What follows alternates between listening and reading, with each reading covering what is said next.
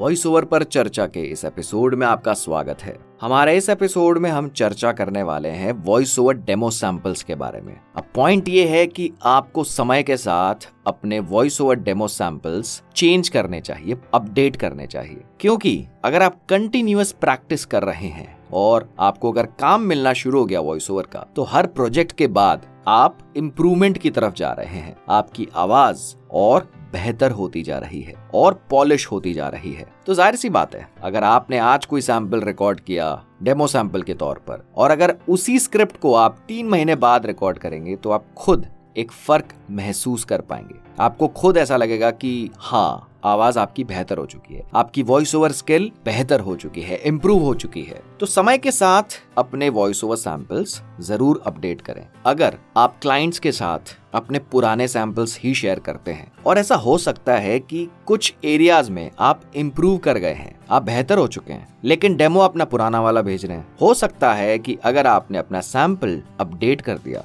तो क्लाइंट को, हो सकता है आपका नया वाला सैंपल ज़्यादा पसंद आ सकता है, आपको नहीं पता। तो ये ज़रूर कंसिडर करा जाए एटलीस्ट तीन चार महीने में अगर आपके जो एग्जिस्टिंग क्लाइंट्स हैं या फिर जो भी आप आउटरीच मेथड यूज़ करते हैं, आप क्लाइंट्स के साथ जैसे भी सैंपल्स शेयर करते हैं, आप अपडेट करते रहिए सैंपल्स ऑब्वियसली नए क्लाइंट्स को तो आप नए वाले सैंपल ही भेजोगे, लेकिन जो पुराने क्लाइंट्स हैं, आपके एग्जिस्टिंग क्लाइंट्स हैं, उनके साथ भी अपने अपडेटेड सैंपल्स शेयर करिए, क्योंकि समय के साथ आपकी स्किल बेहतर होती जा रही है, आपकी पकड़ और बनती जा रही है, और इस चीज़ के बारे में आपके क्लाइंट्स को अपडेटेड रखना बहुत ज़रूरी है। ये नहीं कहा जा सकता कि दो तीन हफ़्ते में करो, लेकिन एटलीस्ट तीन चार महीने में, पाँच महीने में, जब भी आपको अप्रोप्रिएट लगता हो। और आपको खुद ऐसा महसूस हो रहा है कि आपकी स्किल हर दिन बेहतर होती जा रही है। तो इस एपिसोड के लिए इतना ही, और हम जल्द आएँगे अपने एक नए एपिसोड के साथ।